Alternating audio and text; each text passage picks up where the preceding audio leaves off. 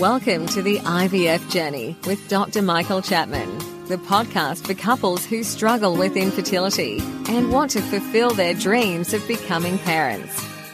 To access previous episodes packed with ideas, solutions, and tips that actually work, head over to Dr. Chapman's IVF podcast on iTunes.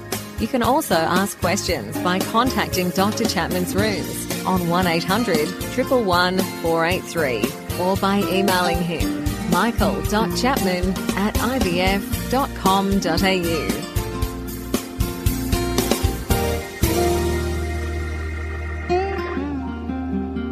Hi, this is Professor Chapman. Recently, we've been doing some Facebook Live sessions where I've been answering questions from the listeners and participants.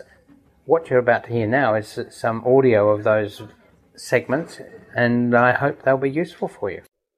So one of the submitted questions is, what is your opinion about men donating sperm via Facebook groups, a Facebook group called Sperm Donation Australia, and what can you say about this unregulated approach?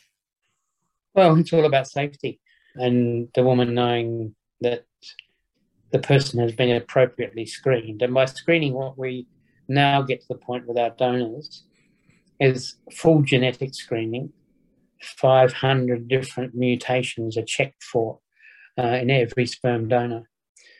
And if they carry any of those mutations, we then check it in the recipient because these mutations need to have a mate, a partner mutation to cause a problem. But it means that random genetic diseases can be avoided. In addition, our sperm that comes through clinics.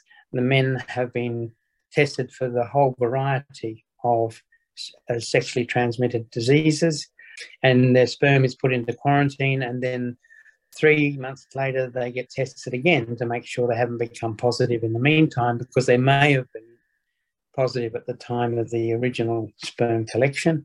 Uh, we just hadn't picked it up yet. So one can be reassured in a regulated system that the sperm donor is going to be safe both from an infectious point of view and from a genetic point of view. But probably more important is that do you want your child to be one of 20 or more? I mean, there are horror stories in the literature of uh, men in Europe and in Canada, and I think it was in New York as well, you know, actually bragging about the fact that they'd created 100 babies from their sperm 70, 80, 90, 100 babies from their sperm. So your baby when they grow up will have a huge number of half brothers and sisters that they'll never know about because the anonymity of the system means that uh, no, they may never know. Again, in regions like New South Wales and really all the states of Australia, there are registries now for sperm donors. When a child is a sperm donor, we have to notify the registry so gives the opportunity for that child when they turn 18 to return uh, to go to the registry and seek to make contact uh, with the original donor. And because the donors know that's what's possible, that's part of the counselling process. They, they, they, go, they come in with their eyes open, knowing that perhaps one day uh, a child may wish to find their genetic uh, roots. So none of those things are available in the in the online type scenario.